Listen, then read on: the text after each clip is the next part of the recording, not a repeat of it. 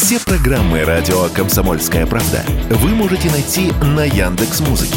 Ищите раздел вашей любимой передачи и подписывайтесь, чтобы не пропустить новый выпуск. «Радио КП» на «Яндекс.Музыке». Это удобно, просто и всегда интересно.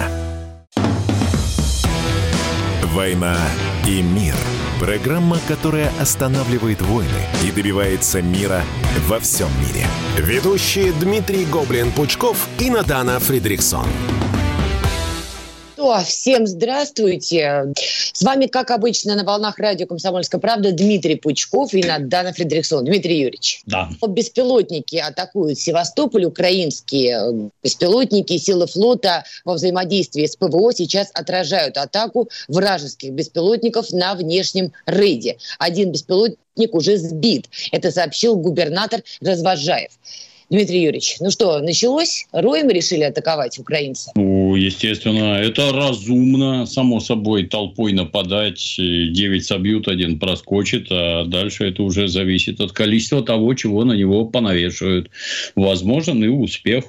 То есть, как-то так, да. Естественно, они к этому готовятся. Меня другое удивляет. Это же, помните, такие кадры из Великой Отечественной, как там по Невскому проспекту идут девушки и тащат здоровенные аэростаты. Эти аэростаты висели вокруг осажденного Ленинграда, натягивали тросы для того, чтобы самолеты не могли проскочить. Ну, казалось... Возможно, это парадоксальное решение, но надуйте воздушных шаров, натяните здоровенные сети. И этот самый беспилотник, он гораздо дороже, чем дурацкая сеть. Он в нее попадет, запутается и не долетит. Ну, начиная с примитивных решений про веревки и сети и заканчивая, а почему там на аэростатах локаторы не висят? Надуйте маленькие дирижабли, повесьте локаторы, которые висят выше, пусть они все видят. В чем проблема-то? Ничего понять невозможно. Где ж любимый капитализм, который себя в производстве чего угодно ради наживы покажет самым невероятным образом? Но позовите уже людей, у которых руки растут из правильных мест. Ну, дайте им возможность хоть что-то сделать. Не надо рассказывать, что в Министерстве обороны все хорошо. Мы и без вас знаем, что все там прекрасно. И ни в какой помощи они не нуждаются. Дайте людям-то поработать. В конце концов, стыдно смотреть. Извините. Ну вот по поводу... Не просто стыдно, Дмитрий Юрьевич, но и тревожно. Давайте пойдем дальше. Это не все тревожные новости за день сегодняшний. И как бы я не хотела начать нашу с вами встречу с чего-то радостного, но, видите, не получается. Информационная повестка диктует свое. В Ленобласти вот губернатор Дрозденко сообщил, что была подорвана опора ЛЭП, а на второй был обнаружен неизвестный предмет, предположительно взрывное устройство. И в итоге его обезвредили, но стало понятно, что это взрывное устройство имело электронное управление. То есть люди, которые как раз приехали, чтобы все это дело оттуда изъять, очень сильно рисковали своей жизнью, потому что дистанционно могли в этот момент нажать. Вот это что вообще? Ну, как есть... подготовленные диверсионные группы, которые прибыли на территорию Российской Федерации и осознанно на ней действуют. Я не знаю, я как советский мальчик, естественно, по лесам в детстве непрерывно копал мины, снаряды и все остальное, плавил тол в костре, потом все это взрывал замечательно, но... Для того, чтобы вот так вот осознанно что-то взорвать, особенно издалека, я боюсь, вот моих познаний сейчас не сильно хватит. Чем, как дистанционно это делать, я не очень вот такое вот умею. А это специально обученные люди. То есть, это не какие-то там детишки, которые вот балуются за 20 тысяч рублей из интернета. Нет. И это нормальные диверсанты, прибывшие на территорию Российской Федерации для того, чтобы гадить. Если подходить по уму... А может быть, они сообщениями получали просто инструкции? Может быть, не диверсанты, а вот жители Ленобласти? Может, но обычно думать надо самое плохое. И, как правило, не ошибешься. То есть, одно делает какие-то дурачки за деньги, а другое дело это негодяи исполняют свои профессиональные обязанности. Вот. Ну, если... Процесс организован правильно, туда привозят специальное оборудование, потому что это распространенная практика. Взорвать, например, автомобиль, А после того, как туда сбегутся пожарные, медики, контрразведка, военные, взорвать второй автомобиль. Про это все знают. Поэтому туда привозят специальное оборудование, которое глушит радиосигналы, с помощью которых взрывают дополнительные устройства. Ну, по уму так должно быть. Но я надеюсь, что все происходит именно так. Потому что второе сняли и обезвредили. Но, тем не менее, имеем то, что имеем. Да, готовятся, однозначно готовятся к 9 мая. Да. Вот, кстати, еще в дополнение, сегодня же под Брянском был подрыв железнодорожных путей. В результате пострадал поезд. И вот сейчас глава Следственного комитета Бастрыкин поручил возбудить уголовное дело. Но это понятно, что поручил, это работа Следственного комитета. Но факт подрыва это уже никак не меняет. То есть, думаете, все это предтеча к контрнаступу украинскому? Я бы называл это словом наступление просто. Причем тут какой-то контрнаступ, это же они так зовут. Мы на их этом сельском диалекте не разговариваем. У нас свой язык нормальный.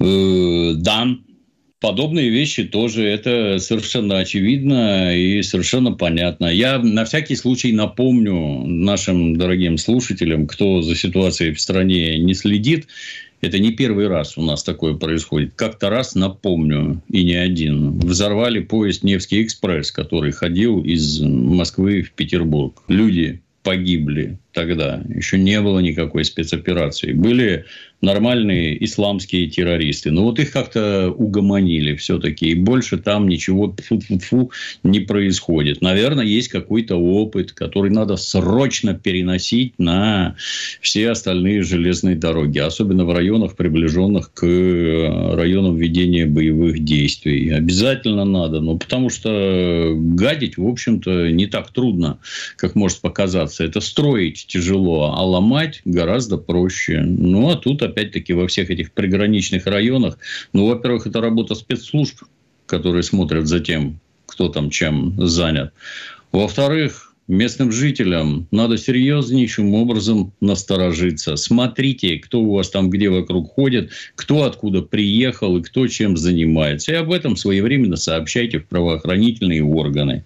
Если вам начнут рассказывать какую-то чушь о том, что вы стучите, как писал известный не очень умный писатель Довлатов. А кто же написал 4 миллиона доносов? Граждане написали. Во-первых, он их не считал. А во-вторых, граждане написали. Вот теперь мы перед лицом прямой военной опасности, когда людей убивают, организовывая теракты. Ну, мне неловко даже как-то говорить. Не надо корчить из себя блатных. Вы не блатные. Вы тут воровской ход не держите.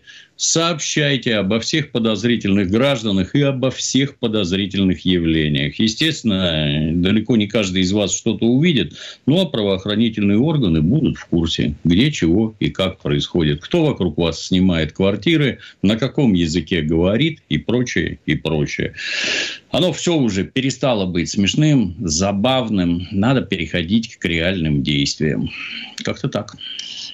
Коль вы упомянули 9 мая, это закономерный следующий вопрос. Не знаю, будет ли контрнаступление украинцев, наступление украинцев. Линию фронта предлагаю обсудить, наверное, уже в следующей части. Но 9 мая понятно, что будет парад. Понятно, что в разных российских городах люди выйдут на улицы гулять, отмечать, праздновать. Допускаете, что, возможно, будут теракты? Ну, не моя задача запугивать граждан. То есть, тут власть должна определиться, следует ли выходить на улицы и массово скапливаться. В прошлом году я на парад ездил, сидел на Красной площади в Москве. Слева от мавзолея.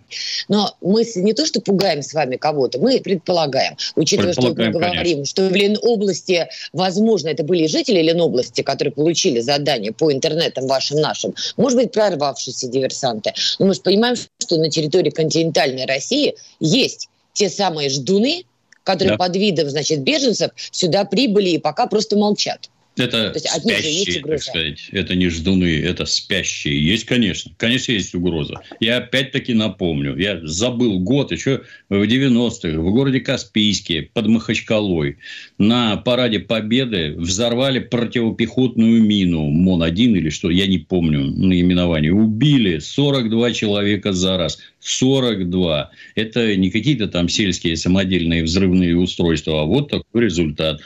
Может, это следует подумать, если мы не можем это контролировать в разных местах, ну, наверное, не надо собираться. Я чисто из соображений сбережения человеческой жизни, а не какого-то там лица. Есть угроза, значит, надо помнить об угрозе. Вот.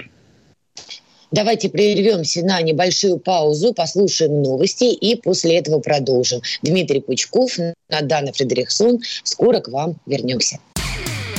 Александр Коц – один из лучших военных корреспондентов не только в России, но и во всем мире. Он работал репортером во многих горячих точках. Чечня, Южная Осетия, Косово, Афганистан, Ливия, Сирия, Египет, Ирак, Украина.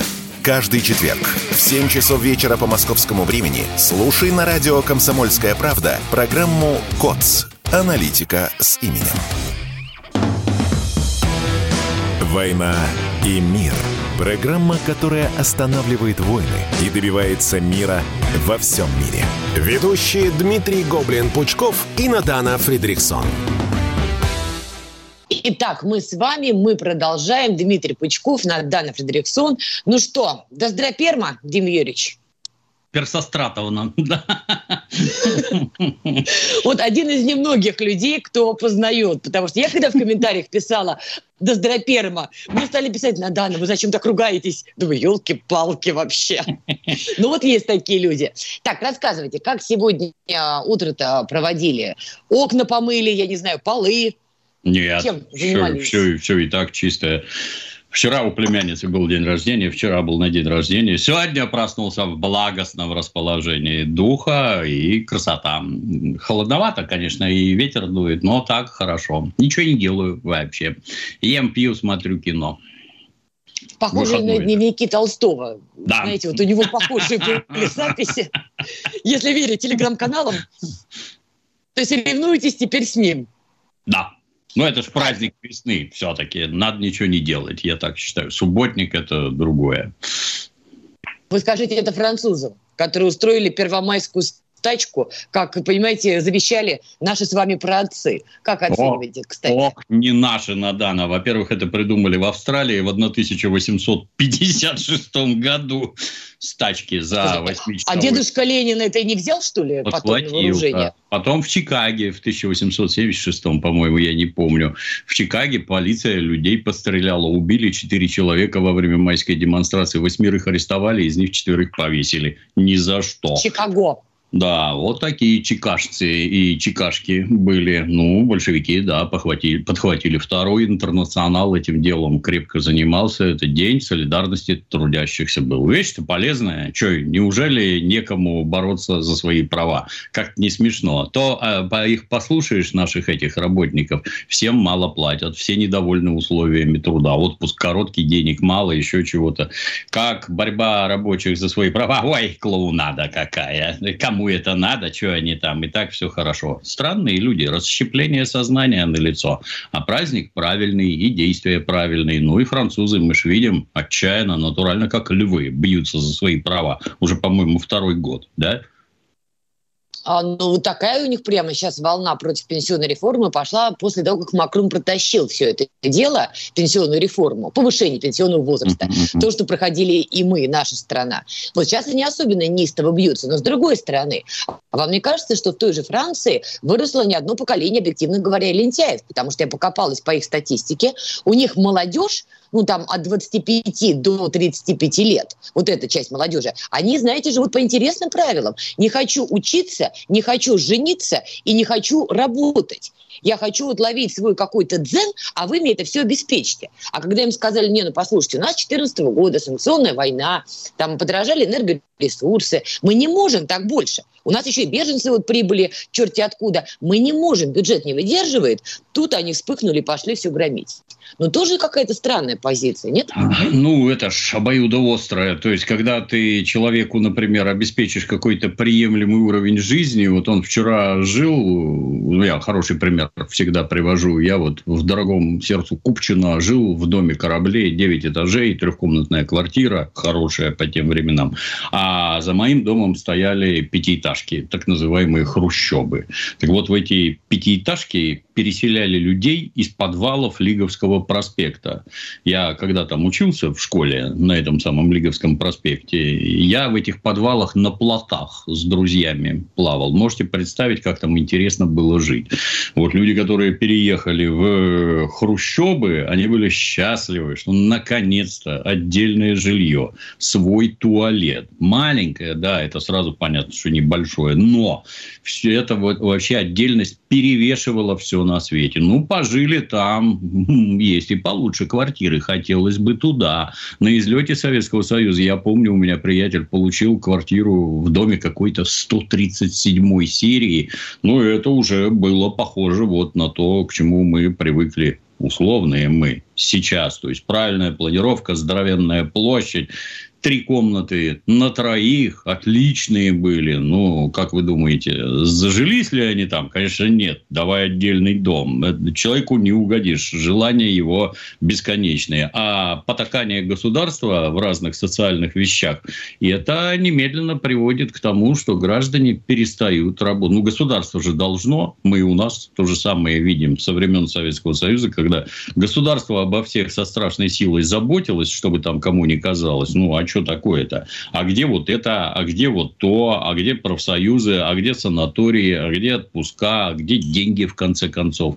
Ну, и вот эта расслабленность и тотальная помощь, она порождает полное нежелание работать. А вы меня обеспечьте для начала, говорят юные французы, обеспечьте для начала, а я посмотрю, работать на вас или не работать. Вот, в общем-то, все ужасы, которые про капитализм рассказывали нам большевики, что там вот за воротами должна стоять огромная толпа людей, которые без работы, без денег, без еды, они готовы занять твое место и работать в 3 раза лучше тебя за гораздо меньшие расценки. Готовы. Так что сиди тут и не выпендривайся. И только страх заставляет работать как следует.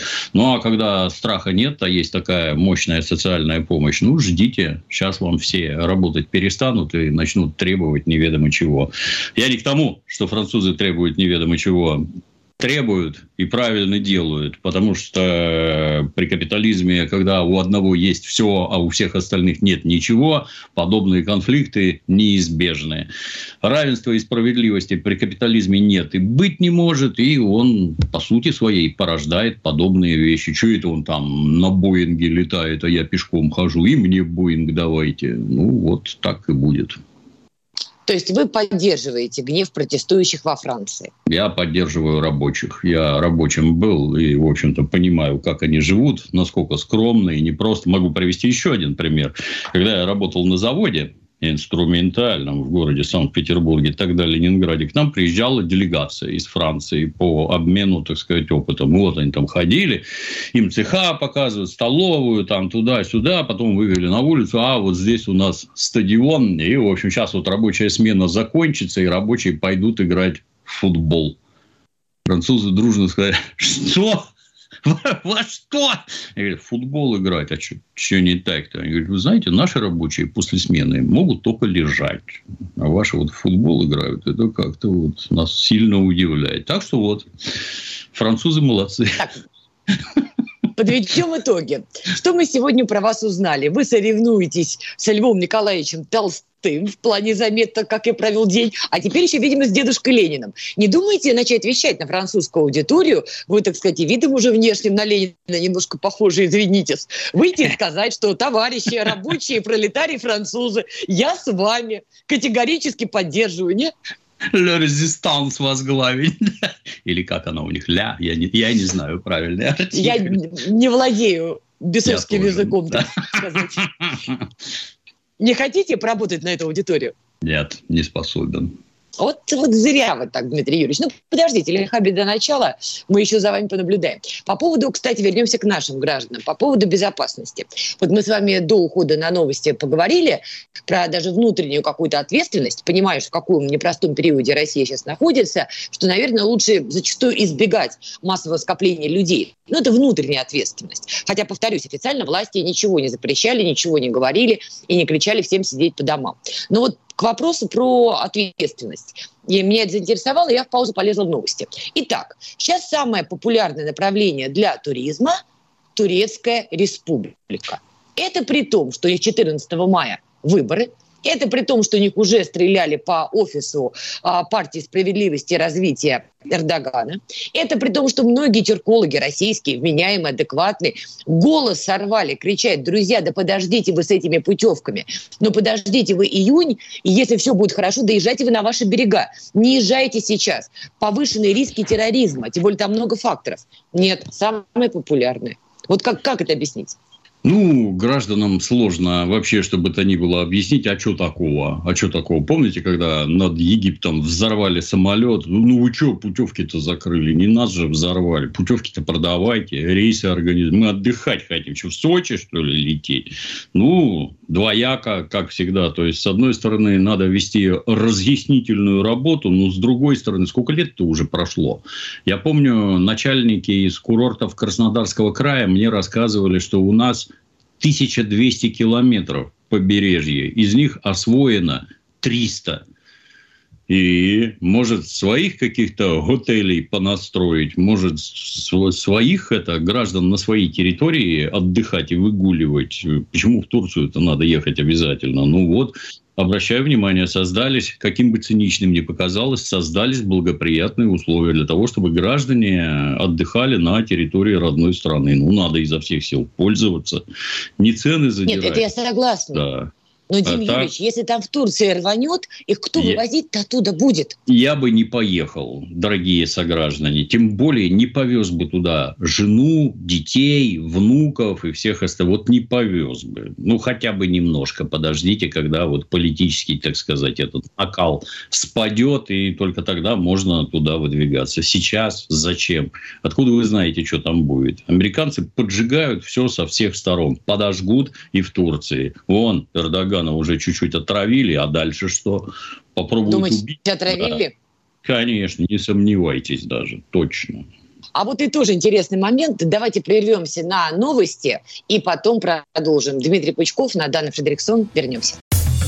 Думаете, понедельник день тяжелый? А как же пятница? Нашим ведущим некогда думать о выходных. Никита Данюк и Владимир Варсобин, не жалея сил и нервов, подводят самые честные итоги недели. Каждую пятницу в 7 часов вечера по московскому времени на радио «Комсомольская правда». Слушайте программу «Тактика Данюка». «Война и мир». Программа, которая останавливает войны и добивается мира во всем мире. Ведущие Дмитрий Гоблин-Пучков и Надана Фредериксон. Итак, мы продолжаем. Дмитрий Пучков, Надана Фредериксон, такая примерная послушница. И как хорошая девочка я полезла в чатик, Дим Юрьевич, почитать. Тут вам пишут Ольга... Ольга, в общем. Дмитрий Юрьевич, доброго здоровья. Кроме вас никто правды и не скажет. Вот так вот, Дим Юрьевич. Живите с этой ответственностью, как хотите. По поводу Эрдогана. Вы так пробросили, что его отравили. Можете развить эту мысль? Что вы имеете в виду? Ну, с чего это ему худо стало?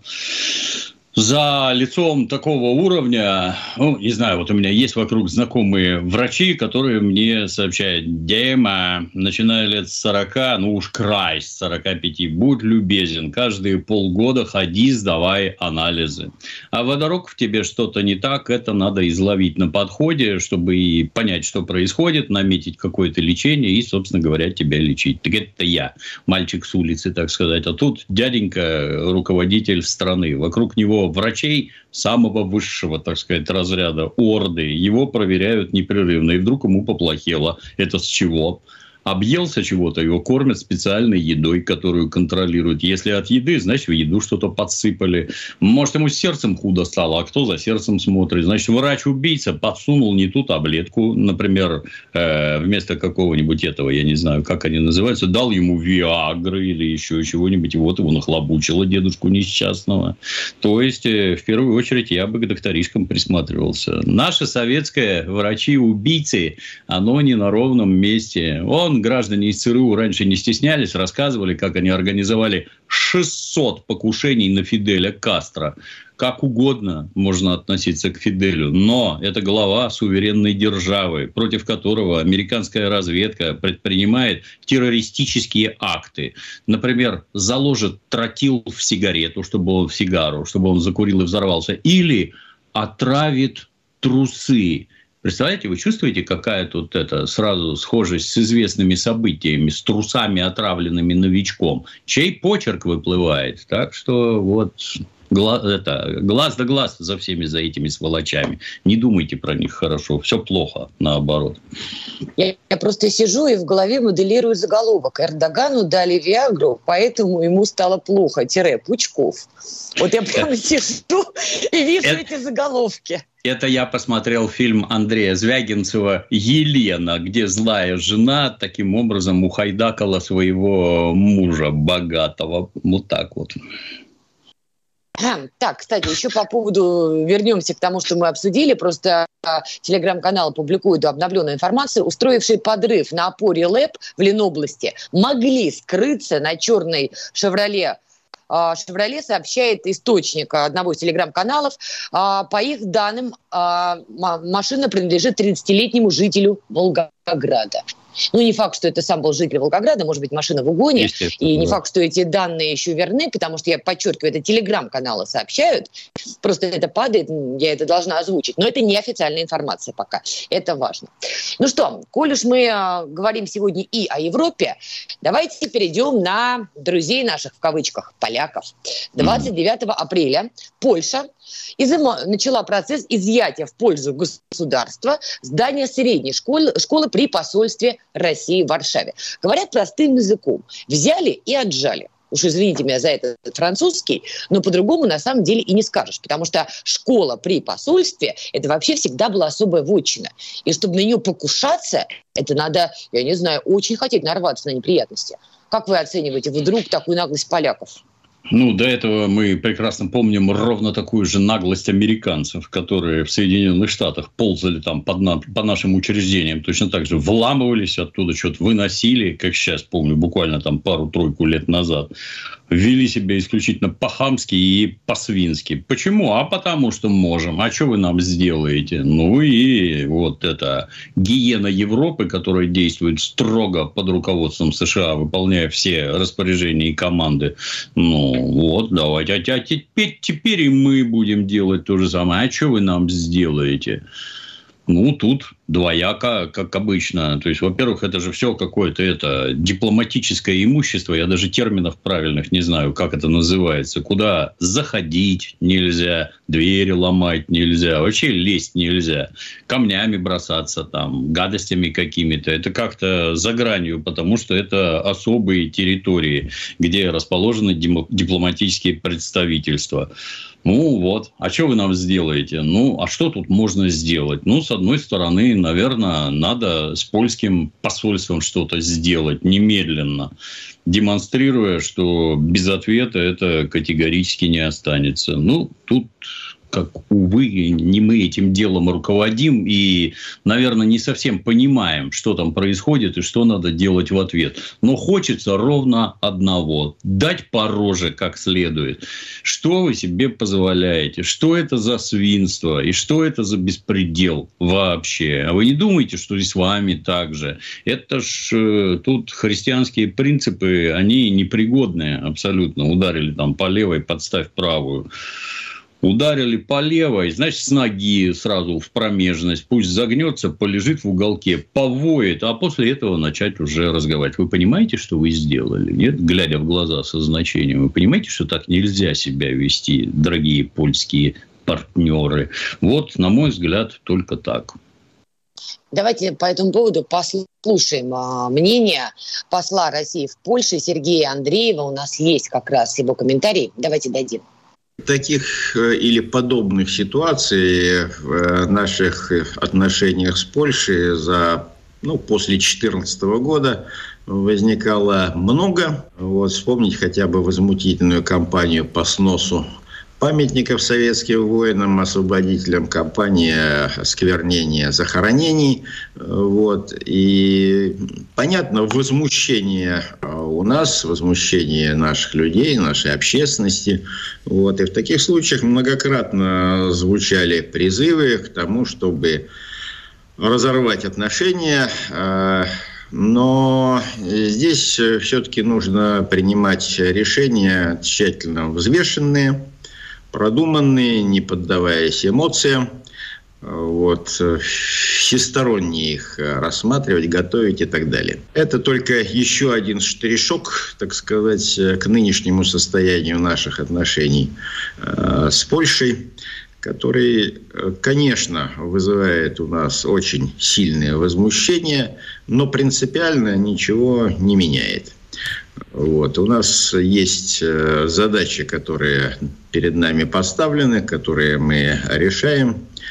Вот. Ну и после очередного обострения не так давно было разъяснение нашего Министерства иностранных дел, где говорилось, что наша принципиальная позиция заключается в том, что мы по своей инициативе дипломатические отношения ни с кем не разрываем и их уровень не понижаем. Ну, наверное, пока мы ограничимся тем, что я сказал нашим журналистам.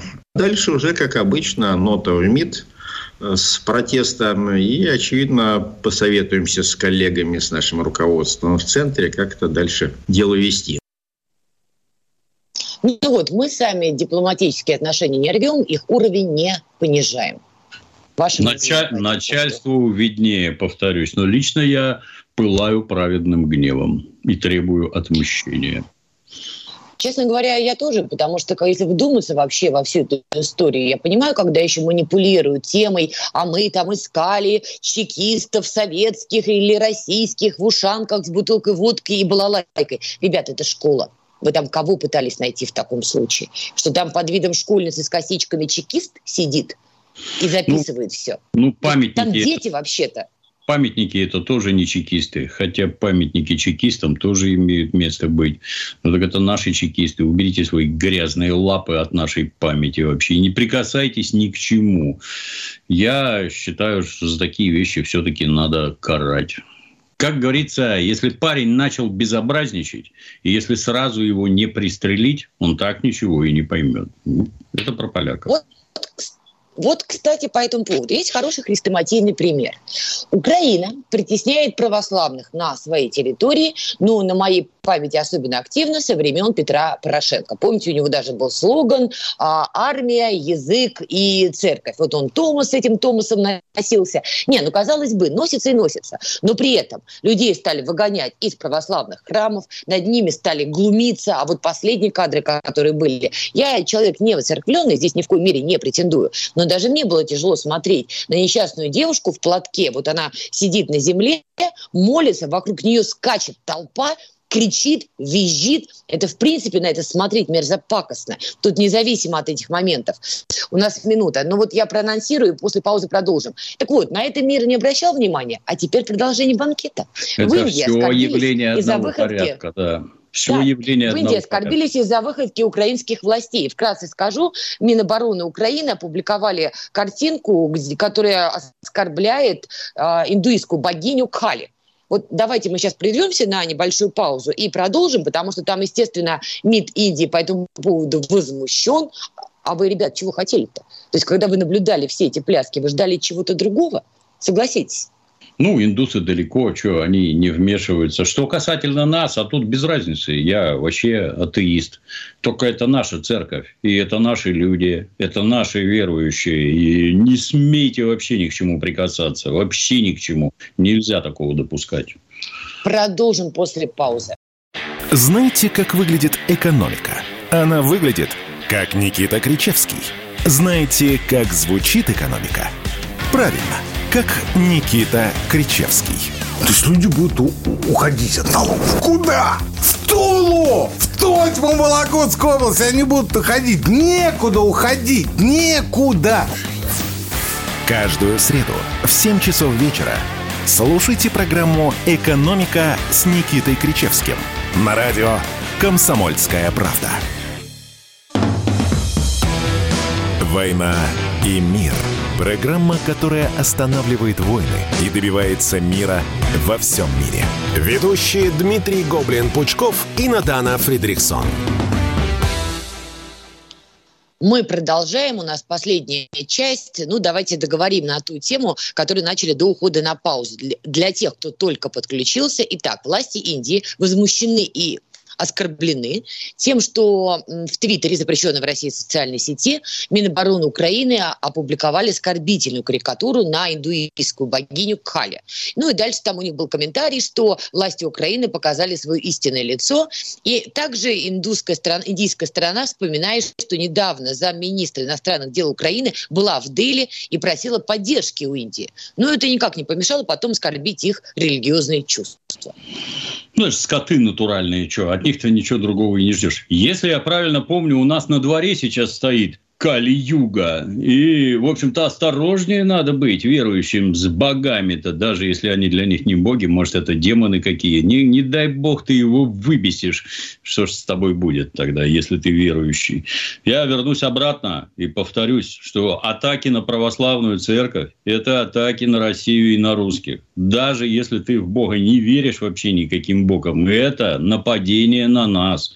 Все происходит вот натурально, как в тюрьме. Вот есть охранник, это, безусловно, человек хороший, он закон блюдет и от закона поставлен. И есть уголовник, это негодяй, наказанный за преступление. И вот этот уголовник, он все время по шажку. Вот здесь вот громко закричу, тут ногу в дверь просуну, а послезавтра сам вылезу целиком, всех вас зарежу, убью и убегу. Вот это поведение Украины. Это уголовник, который лезет в приличное общество, в каждую дверь, сует ногу. Нога – это еще полбеды. А вот когда влезет сам, ждите чудовищных бед, чудовищных просто. Ну, напрасно индусы так это раньше спокойно воспринимали, а теперь вот обидели, вроде как надо что-то высказать. Нет, давно всем все видно и понятно. С этими сволочами никакой хороший тон, ничего вообще невозможно. Жестче надо быть, жестче. Кстати, вот по этому поводу тут в телеграммах была дискуссия. Вы помните, 28 апреля был особенно неистовый обстрел Донецка. Да. Донецк и так под обстрелом почти каждый день, но там в очередной раз стали лупить по центру. А это с декабря того года особо не наблюдалось. И вот один публицист, он донецкий сам, опубликовал видео украинской страны. Они засняли на видео, как их вооруженные силы Украины эти снаряды запихивают и, соответственно, направляют в сторону Донецка. Я напоминаю, вообще там погибло 9 человек, в числе которых один ребенок, девочка, первоклашка. И вот этот публицист донецкий пишет, что политический украинец, в кавычках, да, он подобен маньяку. Им мало вот это все сотворить, им важно еще это и показать, вот заснять видео, опубликовать, потому что тщеславие. Вы согласны с его оценкой или у вас другое мнение? Ну, то, что я к маньякам не приравнял бы, но то, что это люди психически ненормальные, это совершенно очевидно. Я напомню всем еще разок, что обстрелы из гаубиц, они вот так вот по приколу, Грицко, дай снаряд, я тут выстрелю, не ведутся. На это отдается приказ командованием, указываются цели, куда стрелять. Приказ письменный, там подписи стоят. После этого они это делают. То есть, это не маниакальные действия. Это холодный, циничный расчет.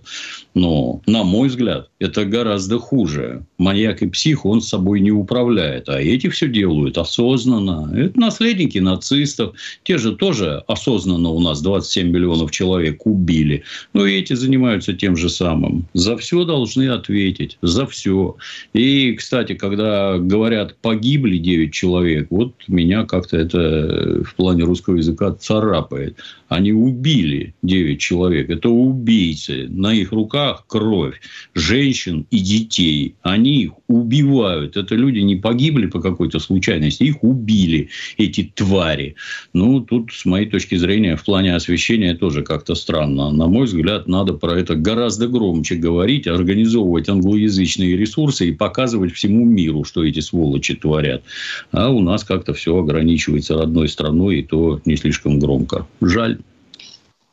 Но я, кстати, передам публицисту, его зовут Игорь Гамульский, что вы с ним в этой части не совсем согласились. Но нет, это в любом случае не та тема, где кто-то должен быть прав или не прав. Но вот, конечно, цинизм поразил даже меня, честно говоря. Уж на что уж мне казалось, у меня какая-то уже мозоль, восприятие. Нет. Еще одна тема, которая так или иначе связана с СВО. Путин ввел институт прекращения гражданства России. Значит, это предусмотрено в новом базовом законе о гражданстве Российской Федерации. Значит, документ упрощает получение гражданства для определенных категорий лиц и вводит институт его прекращения, пишет издание ТАСС. Закон предусматривает возможность... Значит, что иностранцы могут получать гражданство, заключая контракт о службе, например, в вооруженных силах России не менее чем на год. Но также, согласно документу, гражданство может быть прекращено при совершении действий, которые создают угрозу национальной безопасности России. При этом нельзя прекратить гражданство России, приобретенное по рождению. Ну, приобрел, можешь потерять, если начал, извините, гадить и вредить. Если ты родился и вредишь, гражданство не лишат. Ваше мнение? Ну, это правильный шаг с моей точки зрения. То есть, ну, если ты за этим гражданством сюда пришел, проделал там целый, так сказать, спектр определенных действий для того, чтобы его получить, а после этого свою новую родину, ну так, наверное, можно сказать, внезапно начинаешь полоскать на всех перекрестках, оскорблять, еще чего-то там. Ну, наверное, тебе не нужно это гражданство. И это совершенно правильный шаг, совершенно правильный. Я бы сказал, что и да, а вот этих вот не трогаем, тех, кто тут родился. Это, конечно, хорошо, но к ним тоже пора уже начать присматриваться. Среди них тоже есть такие, кому российское гражданство абсолютно ни к чему. Если вы служите чужим интересам чужих стран, едьте туда, наслаждайтесь там, вот всем вот этим, чего вам не хватает здесь, езжайте туда, до свидания. Как-то так. А в целом шаг правильный, я лично одобряю. Еще одна тема, не менее важная, потому что, судя по всему, второй фронт нам собираются открывать. Грузия не получила статус кандидата на вступление в Евросоюз. Мы помним, со времен Саакашвили грузинская сторона как не в себя туда ломилась. Не очень понятно, почему сейчас ломится, учитывая, что Европа не та, но тем не менее.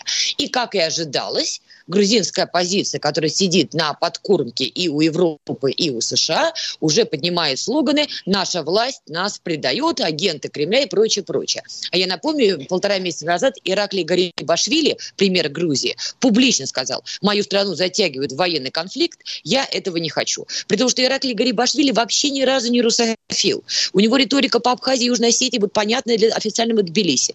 Но, похоже, там опять будут выводить людей на улицы.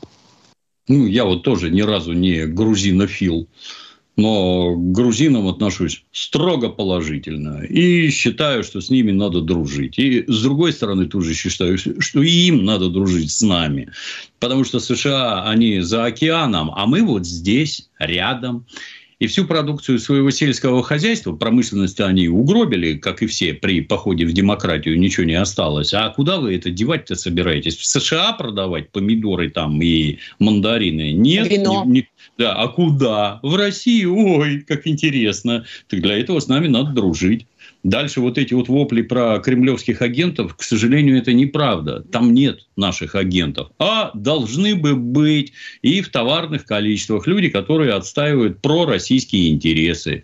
То, что они опять лезут в Европу, то, конечно, не из интересов грузинского народа. Это из интересов так называемой элитки. Это лично для них там какая-то материальная выгода в том, что они тащат страну в Европейский Союз, который, как вы совершенно верно подметили, уже давно не тот. И никакого счастья там нет и не будет. Сейчас вот все уже вошли в эту, так сказать, турбулентность. Плохо будет всем.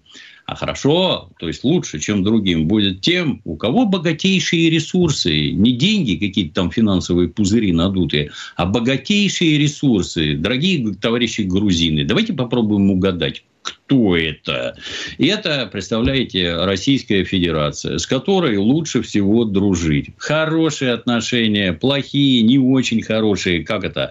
Плохой мир – лучше доброй ссоры. На кой вы туда лезете? Зачем? Как говорится, берите палки и идите свергайте этих козлов. Назначайте нормальных, тех, кто хочет дружить с Россией. Ну, а мы уж не подведем. Сожрем и выпьем все, что у вас там выросло, и все, что вы изготовили в качестве напитков. Как всегда было, и я надеюсь, всегда будет. Все у вас скупим, и все будут счастливы. Потому что, капитализм... Вы сегодня жжете. Капитализм, должна быть торговля, все должны извлекать прибыль. Вы там вырастили, нам продали, у вас деньги, у нас еда и вино. Чего плохого-то? А что вам американцы дают? Оружие для того, чтобы воевать с Россией? Ну, посмотрите ролики с украинскими кладбищами. Может быть, вас это вдохновит. Когда кладбище до горизонта, вот это вас, наверное, вдохновляет. Вместо мирной жизни, выращивания детей, солнца над головой, отсутствие самолетов и ракет. Задумайтесь.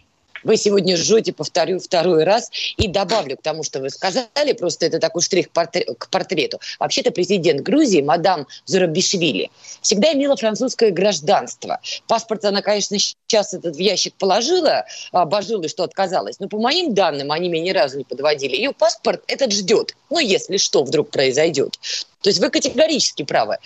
Желание элиты, желание людей тут опять расходятся. Дядя Юрьевич, пожелайте нам что-нибудь, майские все-таки. Но главный советский лозунг – мир, мир, труд, май. Когда тост поднимали за мир во всем мире, тогда было смешно. А теперь не смешно. За мир обязательно сегодня выпить всем. С праздником. Друзья, услышимся. Дмитрий Пучков, Надана Фредериксон. До встречи. «Война и мир». Программа, которая останавливает войны и добивается мира во всем мире. Ведущие Дмитрий Гоблин-Пучков и Надана Фредериксон.